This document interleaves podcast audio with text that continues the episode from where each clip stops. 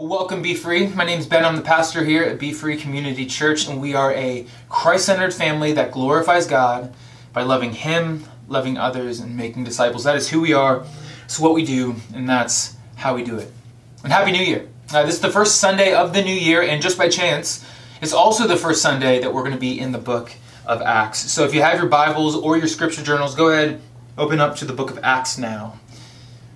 Acts is one of the most interesting, uh, inspiring, beautiful, and exciting books of the entire Bible. I know I say this with almost every book we go through on Sunday mornings, uh, but I think it's one of my favorite books uh, of the entire Bible. And I think that as we go through the book this year, uh, you'll see why. But I think that book, the book of Acts, is a book that we need right now. Uh, that's why we're doing it right now at, rather than at some other time in our church's history. The reason being because we're in this time of COVID. And during COVID, uh, a lot of our rhythms, these regular rhythms that characterize what we do as a church, have been disrupted. And I think that for many of us, it's been a chance for us to step back and to ask some questions like who are we? What is a church and what does a church do? And so I sense that we need to, at this time, uh, work on forming a better understanding of what a church is. And I think that the book of Acts is going to help us answer those questions. I also sense that right now we need a better vision of God's passion for the nations, and the book of Acts is going to help us with that as well. I sense that we need a better vision of our role in God's mission. The book of Acts is going to help us with that. I sense we need a bigger picture of God's sovereign plan for the world and all the people in this world, and Acts is going to help us with that. And finally, as we continue on in history, I sense that we need, as a church, to be further prepared to live in a culture, in a world where Christ and his people are less and less popular. Acts is going to help us with that as well. And so we're diving into Acts now, not just because I love the book, but because I think Acts is the book that we need right now. And I pray that as we dive into the book of Acts, it relights a fire in our bellies a desire, a hunger, and a zeal to be the church and to see Christ's mission advanced on earth. So here we are in the book of Acts. Go ahead and open up to Acts chapter 1 in your Bibles now, and we're going to start right at the beginning. But here's the tricky thing about the beginning of Acts Acts chapter 1 is not the beginning of the story. The first chapter of Acts, though, what it does give us is it gives us a conclusion of Jesus' time here on Acts. It gives us, or on earth, it gives us a continuation of his ministry through his people. It gives us an introduction to the next 2,000 years of Jesus' story. It's a commissioning of Christ's people. It's a promise about the coming of the Spirit, and it's a promise that Jesus will come again. Even in this first chapter, we're given somewhat of a table of contents of everything that we're going to see in the book to come. And so, because of that, right now, in this first sermon in Acts, we're just going to focus on the first eight verses. Just the first eight verses, a very small portion of Scripture, so that we can dive in, dissect it, soak in it, and meet God there. So let me pray, and then we will dive in.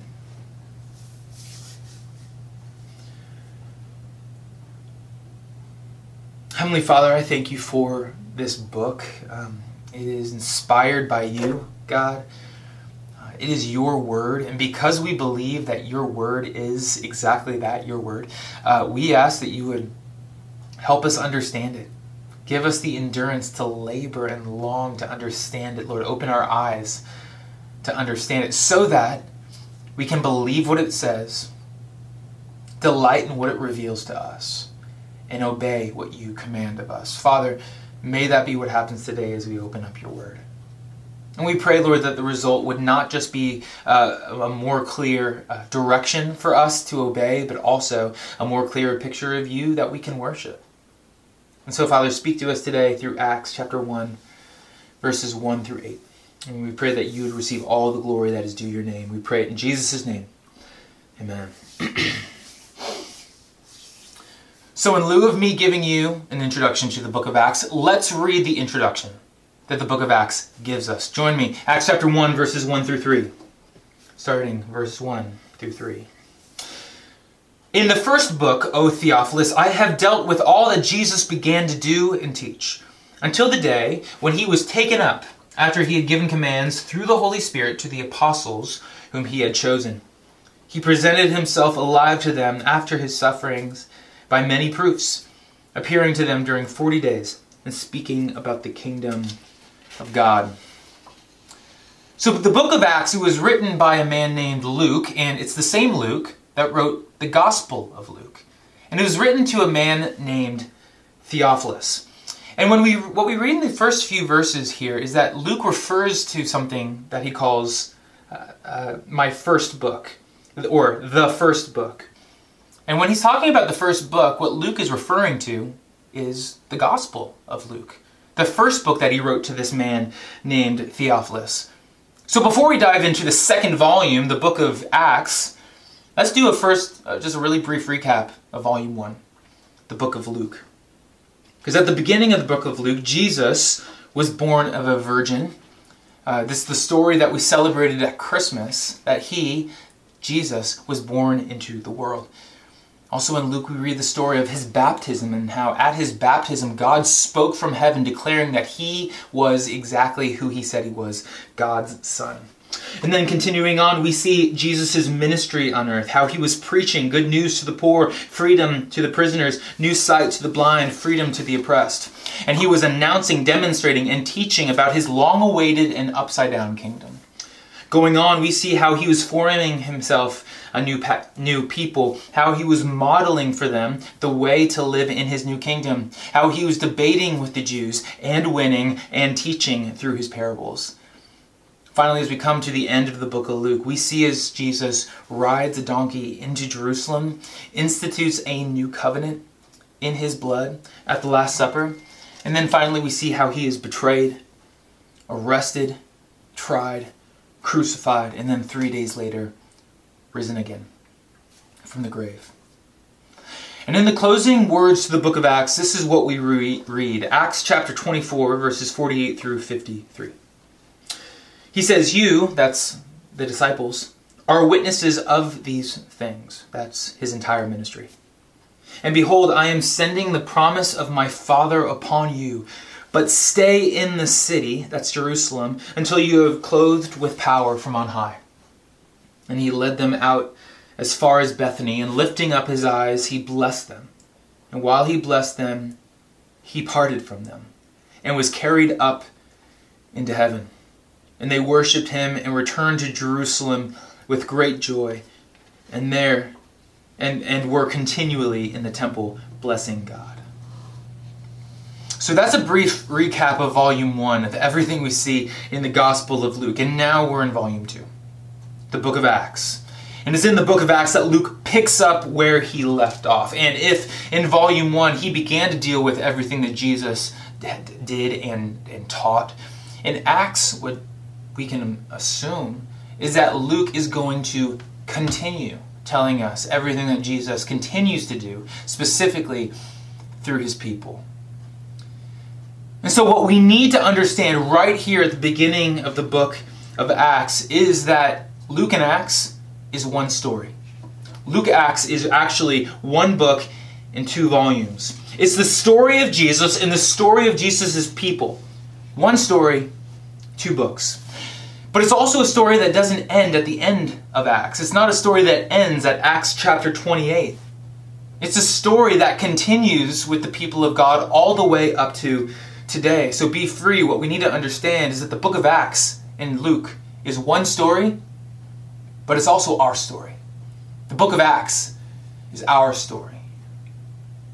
I know right now it's really popular for people uh, to do things like 23andMe or to get a membership to Ancestry.com and to really seek out understanding your roots, to know where you came from, to know the history of your family, to know the story of your people. But if you're a Christian, Acts is your spiritual ancestry.com. Acts is your spiritual version of 23andMe. Acts tells you the story of your spiritual family. Acts is your story. And it became so the moment you put your faith in Jesus Christ and were adopted into the family of God. So let's continue on in the book of Acts, starting in verse 3. In other words, let's continue reading your story. Let's keep going. Verse 3, here we are. He, that's Jesus, presented himself alive to them, the disciples, after his suffering by many proofs, appearing to them during 40 days and speaking about the kingdom of God. And while staying with them, he ordered them not to depart from Jerusalem, but to wait for the promise of the Father, which he said, You heard from me. For John was baptized, or sorry, for John baptized with water, but you will be baptized with the Holy Spirit not many days from now. Really, we're given our bearings here. We're told the setting and what's going on with the disciples. It seems, just from these couple of verses, that the disciples are all together in one place uh, in Jerusalem, and they're there with Jesus. That at this point in the story, Jesus had risen from the dead and was together with his disciples, but he had not yet risen back up into heaven, or rather, ascended back up into heaven. And that during 40 days that he was with them there in Jerusalem, he was speaking to them about the kingdom of God. Also, it seems that at this point, the Holy Spirit hadn't come yet seems that because he says here that you will be baptized with the Holy Spirit not many days from now. So that's our bearings.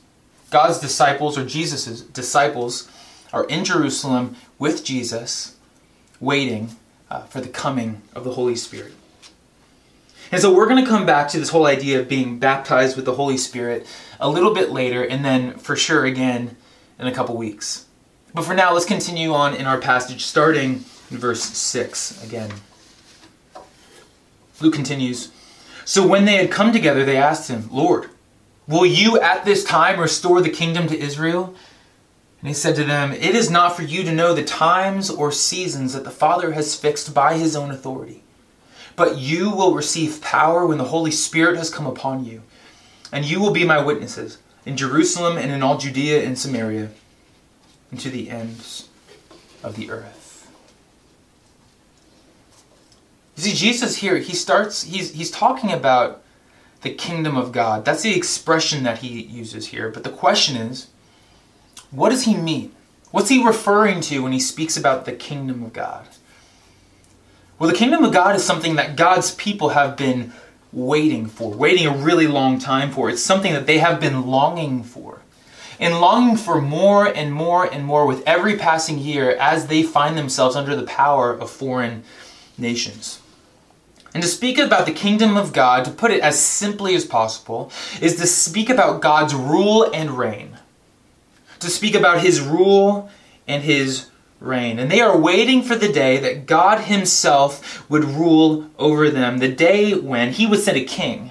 A king from David's line who would be anointed by God and who would come and usher in an eternal kingdom where they would live once again under the rule and reign of their God.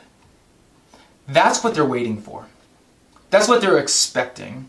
And that's what Jesus is teaching about when he teaches about the kingdom of God. You see, the people of Israel at that point in history, they've been waiting a long time for that kingdom to come. The prophets of the Old Testament told the people of Israel to wait for that day. And they waited. And they waited. And they waited until, you know, by the time we got to the end of the Old Testament, that king never came. No king came to sit on David's throne forever and usher in that perfect kingdom of God's rule. And so by the end of the Old Testament, we're wondering what happened to that kingdom of God. And the people of Israel just kept waiting and waiting and waiting as the prophets went silent and hope seemed lost.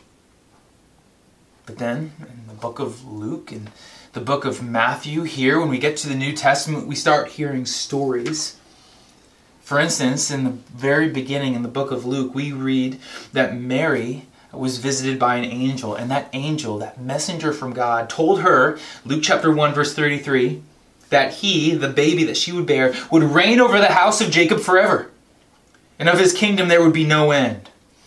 And this baby, it was going to grow up, and his name was going to be Jesus. And in Luke chapter 4, verse 43, we read that he says, I must preach the good news of the kingdom of God to other towns as well, for I was sent for this purpose.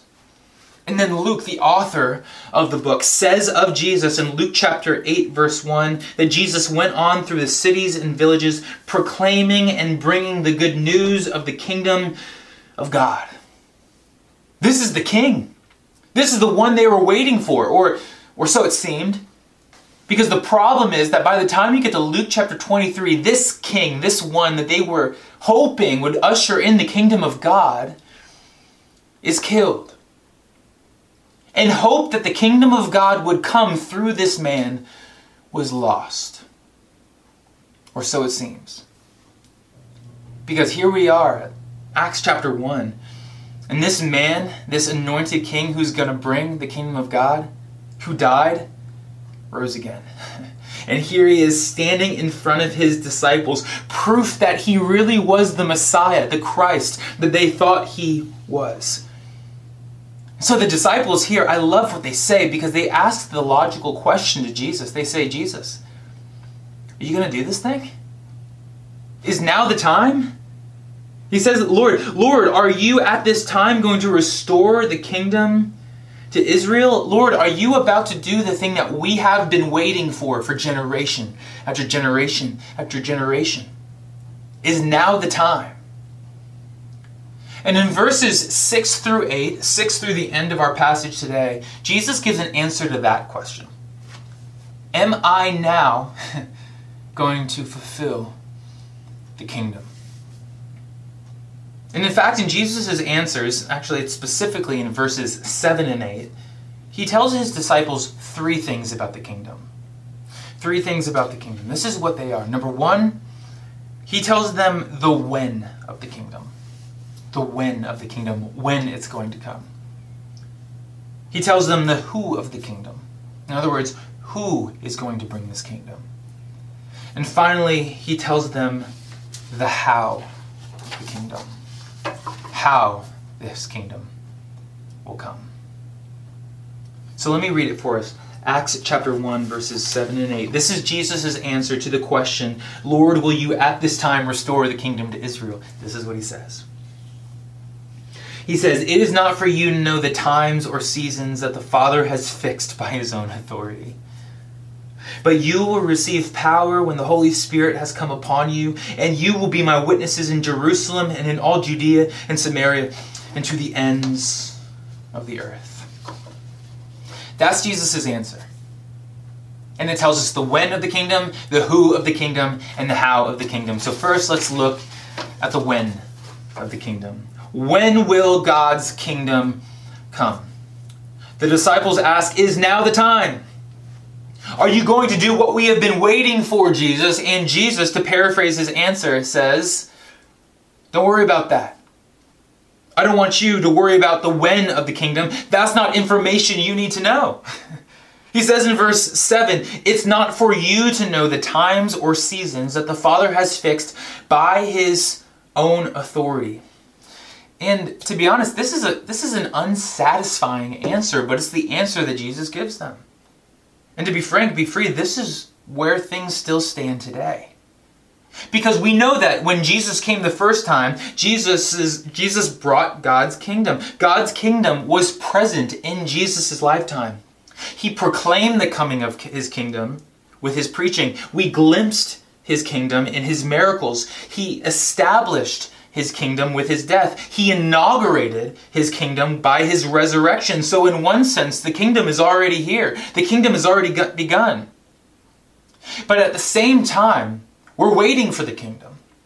We're waiting for the day when the kingdom of God will be completed, or we might say consummated. We're waiting for the day where Jesus will come and kick out all the rebels, bring judgment on all rebellion. We're waiting for the day when he will come and take full authority over this world. And this will happen on the day that he returns. But when will that happen? Be free. The answer here that Jesus says, to paraphrase, is you don't need to worry about that. Don't worry about that. That's the Father's business. And so, while it is a somewhat unsatisfying answer, it is the answer Jesus gives to the question when? When will the fullness of the kingdom come? When will the kingdom be completed? But now we have to ask the question who. Let's ask the who of the kingdom. Because though it's not for us to know when Jesus will return to complete his kingdom, that doesn't mean that we don't have a job to do. in the meantime. Because, yes, we know that Jesus is the king. We know that Jesus came proclaiming the kingdom. We know that Jesus will come again to complete the kingdom. But Jesus says in verse 8 here, But you will receive power when the Holy Spirit has come upon you, and you will be my witnesses in Jerusalem and in all Judea and Samaria and to the ends of the earth. Jesus is the king, but the kingdom is now being advanced by you, by me by us. That's what this passage seems to be saying. You will be my witnesses. You are going to be the one who's going to carry on my mission to the world. And what is a witness? Let's just give that definition really quick. A witness is someone who has seen and experienced something firsthand and can then turn around and tell other people what they have seen and experienced. Maybe that's a kind of a wordy way of saying it, but to give another answer, we might say that a witness is somebody who has witnessed something and can now bear witness to something. They have witnessed with their eyes and then they can bear witness with their lips. That's what a witness is. And so Jesus here is saying, You will be my witnesses. You will tell of what you have seen and experienced. You will tell the world about me. You will tell the world about the good news of my death and resurrection, how I died to pay for sin, and how I rose again victorious over the grave. So go and bear witness to these things, disciples. To boil down Jesus' answer, this is, this is what it is. The disciples say, Jesus, are you going to bring the kingdom now? Jesus' answer basically is, No, no, you are. I'm leaving. And you will continue my mission. You will be my witnesses in Jerusalem, the city where you are right now, in all Judea and Samaria. That's the northern and southern kingdoms. In other words, to the people of Israel, the surrounding nation, and then finally to the ends of the earth. Are you going to bring the kingdom now? No, you are. Starting here and moving out everywhere. And that's actually exactly what we see the disciples do for the rest of the book of Acts. In fact, this passage it gives us almost a table of contents for everything that we're going to see in the chapters to come. Because in chapters 2 through 7, what we see is the disciples bearing witness to the resurrected Christ right there in Jerusalem. And then in chapters 18 through 12, we see the disciples bearing witness to the resurrected Jesus Christ in Judea and Samaria. And then finally in chapters 13 through 28, the disciples bear witness to the resurrected Jesus Christ all the way on outside of Jerusalem and Judea to the ends of the earth. So, this is what we see the disciples do for the rest of the book of Acts take the good news of Jesus Christ, bear witness of his death and resurrection in Jerusalem, in Judea and Samaria, and to the ends of the earth. But remember, the book of Acts is not just their story, it's, it's our story. And so, this command from Jesus to take the good news of his death and resurrection to the ends of the earth is for us as well. Be free. We are called to join Christ in his mission. Be free. We are called to be his witnesses. To be his witnesses right here, starting right here where we are, where we are living and serving as kingdom citizens. To be his witnesses, to speak the good news, telling of Jesus' death and resurrection right here in Alton, right here in the Lakes region. And be free. It's our job to bear witness as we go elsewhere as well. Specifically in the nation He's put us in, to our countrymen, to our region, to our nation. And finally, be free. It is our job, it is our mission to take the good news of Jesus Christ, death and resurrection to the ends of the earth, embracing even radical sacrifice to take his message of good news everywhere to everyone. So, as we look at verses 7 and 8, we learn about the when of the kingdom. The when the f- kingdom of God will be completed is in the Father's hands. We also learn about the who of the kingdom. that Christ has called you, us, his people, to continue his mission. And now we have to answer the last question the question of how. How will his mission go forth? How will we, in other words, take the good news and bear witness to it to the ends of the earth? How will we complete his mission? Because if you haven't noticed yet, this is a sizable task. This is a massive job. This is a huge responsibility. This is a mission with worldwide comprehensive scope. So the question is how? Let's one more time go back to this passage. Join me in verse 8. Jesus says, But you will receive power when the Holy Spirit has come upon you, and you will be my witnesses in Jerusalem and in all Judea and Samaria and to the end of the earth. Jesus gives us, you and me, be free, an awesome, sobering, and yes, impossible task. The task of completing his mission on earth. But in his mercy, he does not ask us to do this task alone. In his mercy, he does not ask us to do this task by our own power. We take up the mission of God by the power of God. We take up, be free, the mission of God by the power of God. And be free, I hope this is a relief to you. Because the Spirit of God, get this, the Spirit of God, it lives inside of you. The Spirit of God gives you the power that you need to do the job you've been given to do. This isn't something that you have to do on your own. The Spirit of the living God that rose Jesus from the dead, that will one day raise you from the dead, dwells within you. I hope this isn't just a relief, I hope this also lights a fire in you. Reminding you of the power that you have inside of you. Reminding you that you have everything you need to fulfill the mission that God has given you. And recognize the disciples in this passage, they can't say that. The disciples in this passage, they have not yet been given the Holy Spirit. It says here, when the Holy Spirit has come upon you. They are about to receive the Holy Spirit not many days from now.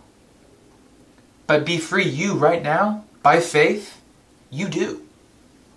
You already do have the Holy Spirit. He is dwelling inside you. So we must go. We must go bearing witness to the death and resurrection of Jesus Christ with urgency. Until all people in Alton, in America, in all the earth have heard the good news, have heard the message of Christ's death and resurrection. Because be free, think about it like this we have been given the responsibility to fulfill Christ's mission. Jesus' spirit empowered people that's his plan A for fulfilling his mission. We are his plan A. And there is no plan B. Be free. We have been given the responsibility to fulfill Christ's mission. What an amazing honor. We've been given the power to do so by the Holy Spirit. And so let's actually pause for a minute, be free, and and try to answer this question. This question that I'm about to ask you is not the only time you're going to be hearing it as we go through the series of Acts, and it's not rhetorical. I want you to answer this question What place has God given you in His mission? If you have put your trust in Christ, then you have been given this mission. This is now your spirit empowered job. But what place does He have for you in His mission? Are there people at your work or maybe at your gym, on your street, maybe in your family that God is calling you to bear witness to? To share the story of the death and resurrection of Jesus Christ? Are there kids or are there youth in your town, in our church, in your family, in your home that God wants you to tell about Him? The answer to those questions is yes. There are. The question, though, is who? And that when God brings those names and those faces to your mind, I pray right now, will you answer? will you obey? Will you enter into relationship with them or deeper into relationship with them? Will you take opportunities to have conversations with them about spiritual things? Will you bear witness to them of what Christ has done, perhaps simply by bearing witness firsthand to what he has done in you? Will you share with them the story of your testimony? Will you share with them the story of the, of the way that He brought you from death to life, about how He walks with you in the easy and the hard times of this life? Be free. Will you go? Because be free, we are called to go. We must go urgently. And we can also go confidently. Because this mission is not dependent upon our power. It's not dependent upon your power. It's not dependent upon how well you know the intricacies and the nitty gritties of your Bible. It's dependent upon the power of the Holy Spirit that is in you. So be free. Jesus died for you. Jesus rose again. And if you have trusted in Him, you have been made new, you have been forgiven, you have been adopted, and now He has a job for you to do. So go. Bear witness to the death and resurrection of Jesus Christ right where you are and to the ends of the earth. Let's pray.